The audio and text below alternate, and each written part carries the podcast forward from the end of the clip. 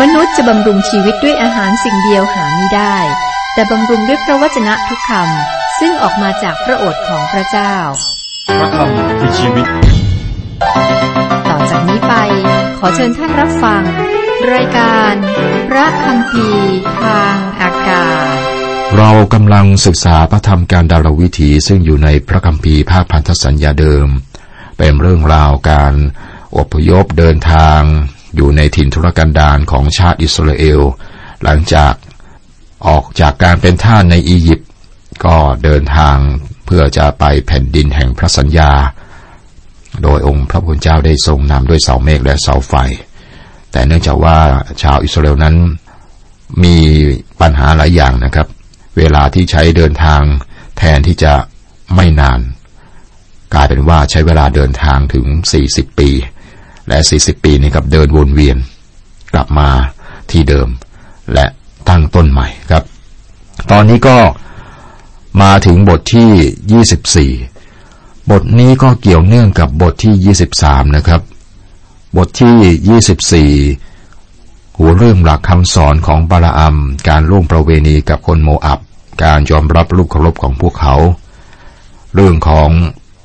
ผู้พยากรณ์บาลาอัมก็ต่อเนื่องจากบทก่อนโดย ไม่มีการขัดจังหวะนะครับ ถ้าคุณผู้ฟังมีพระคิดซัมคัมภีร์อยู่ก็เปิดกันดารวิถีบทที่ 24 ข้อหนึ่งข้อสองบอกว่า เมื่อบาลาอัมเห็นว่าพระเจ้าทรงพอพระทัยที่จะให้อวยพรแก่อิสราเอล บาลาอัมก็หาได้ไปแสวงแสวงลางหรืออาคมอย่างครั้งก่อนๆไม่ แต่มุ่งหน้าตรงไปยังถิ่นทุรกันดาร บาลาอัมเงยหน้าดูเห็นอิสราเอลอยู่เป็นค่ายๆตามเผ่า และพระวิญญาณของพระเจ้ามาอยู่บนท่าน ที่นี่เราต้องประหลาดใจ คือพระวิญญาณของพระเจ้ามาอยู่บนบาลาอัมฟังคำเผยพระชนะของบาลาอัมนะครับ ข้อสามถึงข้อเก้าท่านจึงกล่าวกรอนภาษิตของท่านว่าคำพยากรณ์ของบาลาอัมบุตรเบโอคำพยากรณ์ของชายที่หูตาแจ้ง คำพยากรณ์ของผู้ที่ได้ยินพระวจนะของพระเจ้า ผู้เห็นนิมิตขององค์ผู้ทรงมหิทธิฤทธิ์ได้ล้มลงแต่ตาไม่มีสิ่งใดบัง ยาโคบเอ๋ยเต้นของท่านช่างงามเหลือเกิน อิสราเอลเอ๋ยค่ายของท่านก็งาม เหมือนหุบเขาที่ยืดไปไกล เหมือนสวนที่อยู่ข้างแม่น้ำเหมือนต้นกฤษณาซึ่งพระเจ้าทรงปลูกไว้ เหมือนต้นสนสีดาที่อยู่ข้างลำน้ำน้ำจะไหลออกจากทางของเขา และพงพันธุ์ของเขาจะมีอยู่ตามลำน้ำเป็นอันมาก กษัตริย์ของเขาจะสูงกว่ากษัตริย์ของอากาศราชนาจักรของเขาจะรุ่งเรือง พระเจ้าผู้ทรงนำเขาออกจากออกมาจากอียิปต์ทรงเป็นเสมือนเขาวัวกระทิงเพื่อเขา เขาจะกินประชาชาติซึ่งเป็นศัตรูเสีย และหักกระดูกของศัตรูเป็นท่อนๆ และแทงเขาทั้งหลายทะลุด้วยลูกศร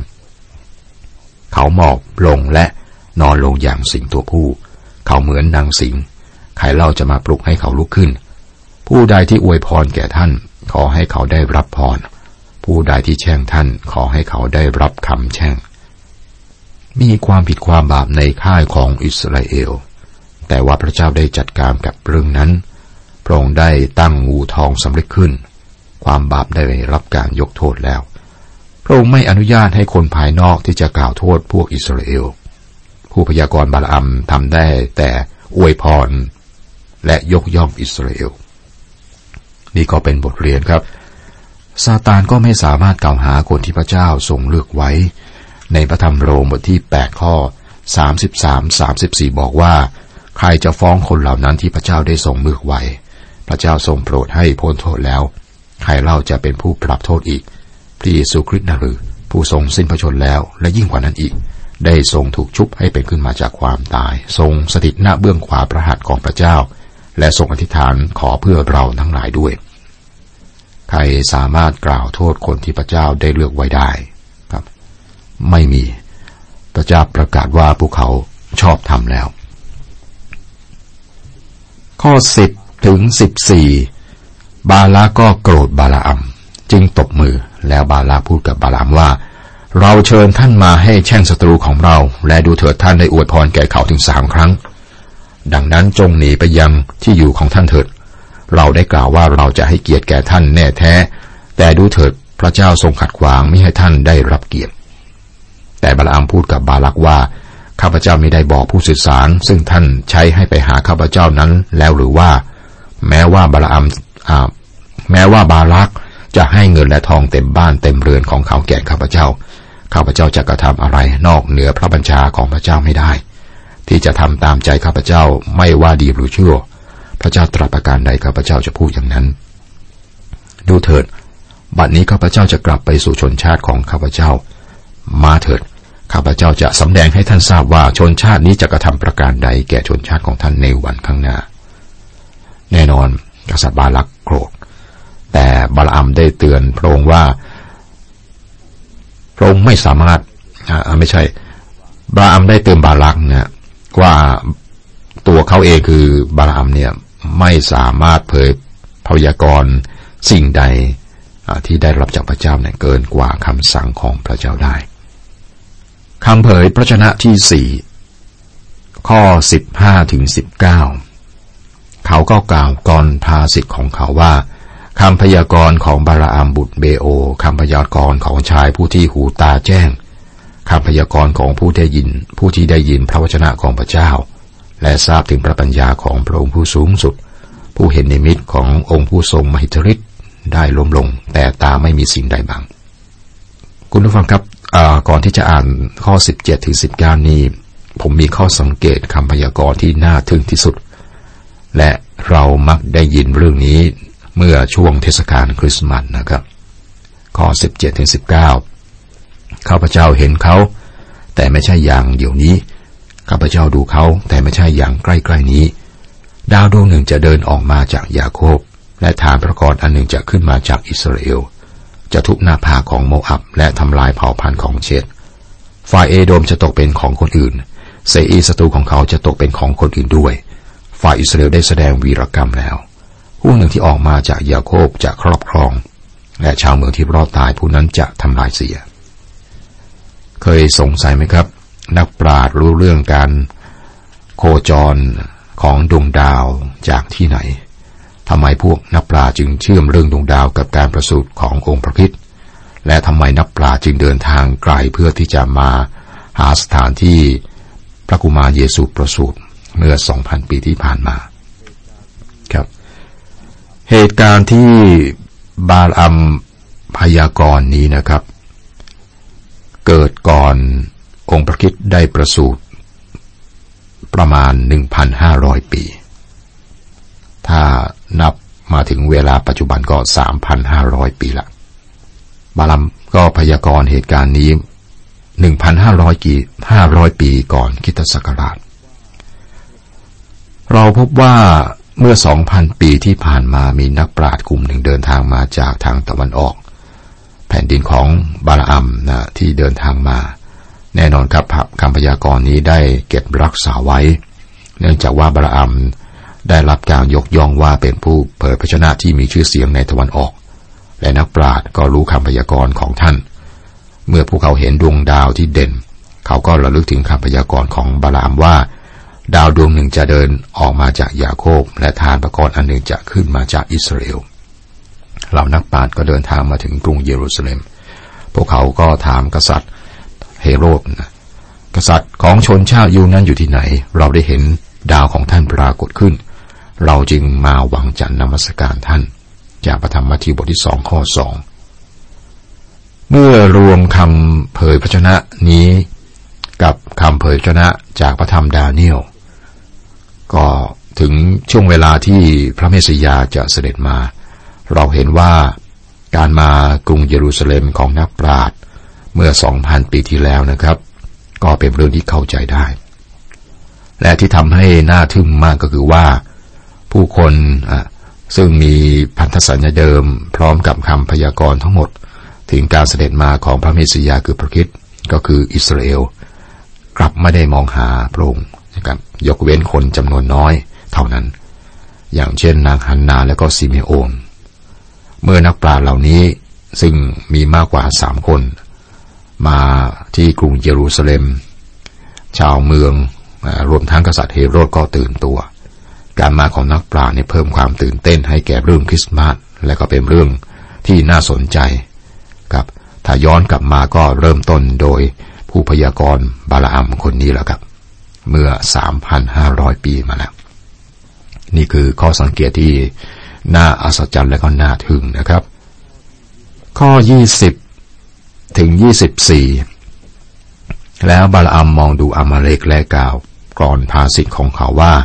อามาเลกเป็นประชาชาติที่หนึ่ง แต่ในที่สุดเขา แต่ในที่สุดจะถึงซึ่งการทำลาย และเขามองดูคนเคไนและกล่าวแก่กรภาษิตของเขาว่า ที่อาศัยของท่านเข้มแข็งมาก และรังของท่านก็วางอยู่ในศิลา แต่อย่างไรก็ตามคนเคไนก็ต้องถูกกวาดล้าง อีกนานเท่าใดเล่า พวกอัสซูจะมากวาดเจ้าไปเป็นเฉลย และบาลอัมกล่าวกรอนภาษิตของเขาว่าอานิจจาเอ๋ยเมื่อพระเจ้าทรงกระทำเช่นนี้ใครจะอยู่ได้ แต่กำปันจะมาจากเมืองคิดทิมทำลายอัสซูและเอเบอร์ และเขาจะถูกทำลายด้วยคำพยากรณ์ของบาลอัมนี้ทำให้ กษัตริย์บาลักที่ฟังยุ่มไม่พอใจนะครับ ข้อ 25 แล้วบาลาอาบาลาอัมก็ลุกขึ้นกลับไปที่อยู่ของเขา และบาลาก็ไปตามทางของตนด้วย นี่เป็นข้อความแปลกมากเกี่ยวกับผู้พยากรณ์บาลาอัมเขาลุกขึ้นแล้วก็กลับไปที่อยู่ของเขา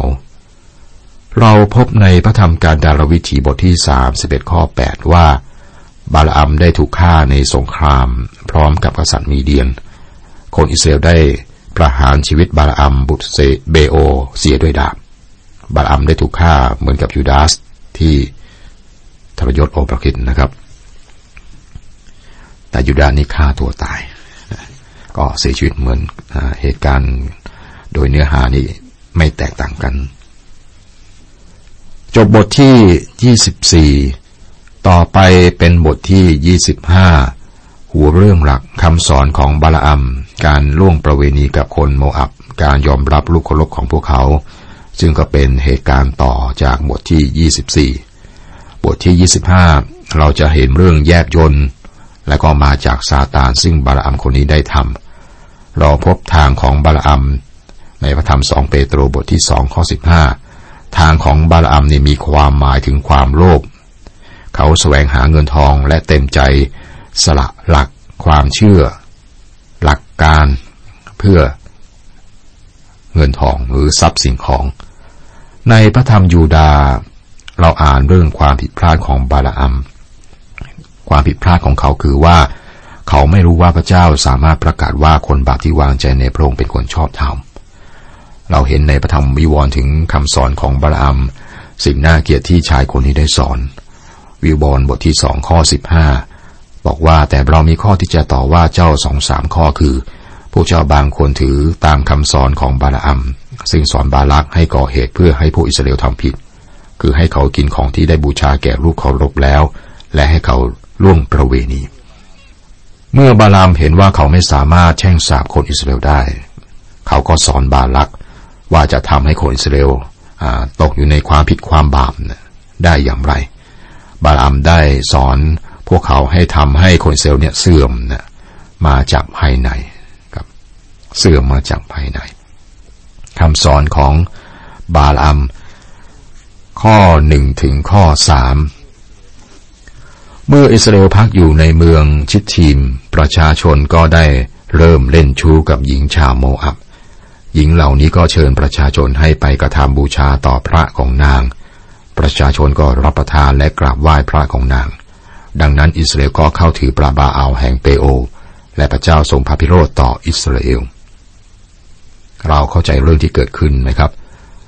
บาลอัมไม่สามารถแช่งสาบคนอิสราเอลได้ครับแต่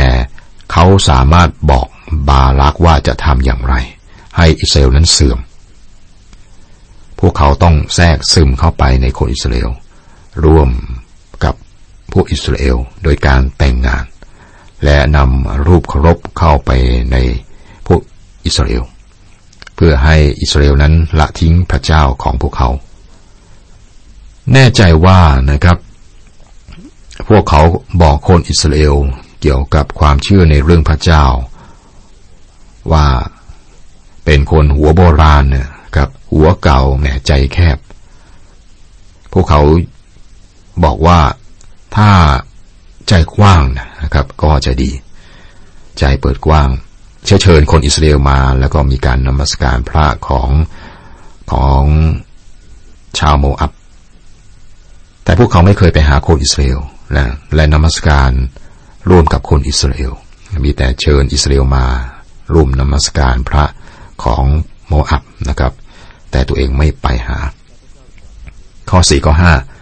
และพระเจ้าตรัสกับโมเสสว่าจงนำหัวหน้าทั้งหลายของประชาชนแขวนต่างแดนไว้ต่อพระเจ้า เพื่อว่าพระพิโรธอันเกี่ยวกราดของพระเจ้าจะหันเหไปจากอิสราเอลเสีย และโมเสสบอกผู้วินิจฉัยของอิสราเอลว่า ท่านทุกคนจงฆ่าคนของท่านที่เข้าถือพระบาอาแห่งเปโอเสีย นี่ถือว่าเป็นการผ่าตัดใหญ่ เพราะเหตุใดครับ เพราะว่าความผิดความบาปนี้นะครับ หรือว่าเปรียบเป็นโรคเนี่ยโรคร้ายนี้ ถึงตายทำให้คนละทิ้งพระเจ้าแล้วก็ลงไปในโรคแทน ดังนั้นพระเจ้าก็ทำการแบบนี้นะครับด้วยความเมตตาเพื่อช่วยอิสราเอลทั้งหมดนะไม่ให้ตกไปในทางของอบายนะทางของอบายทางเสื่อม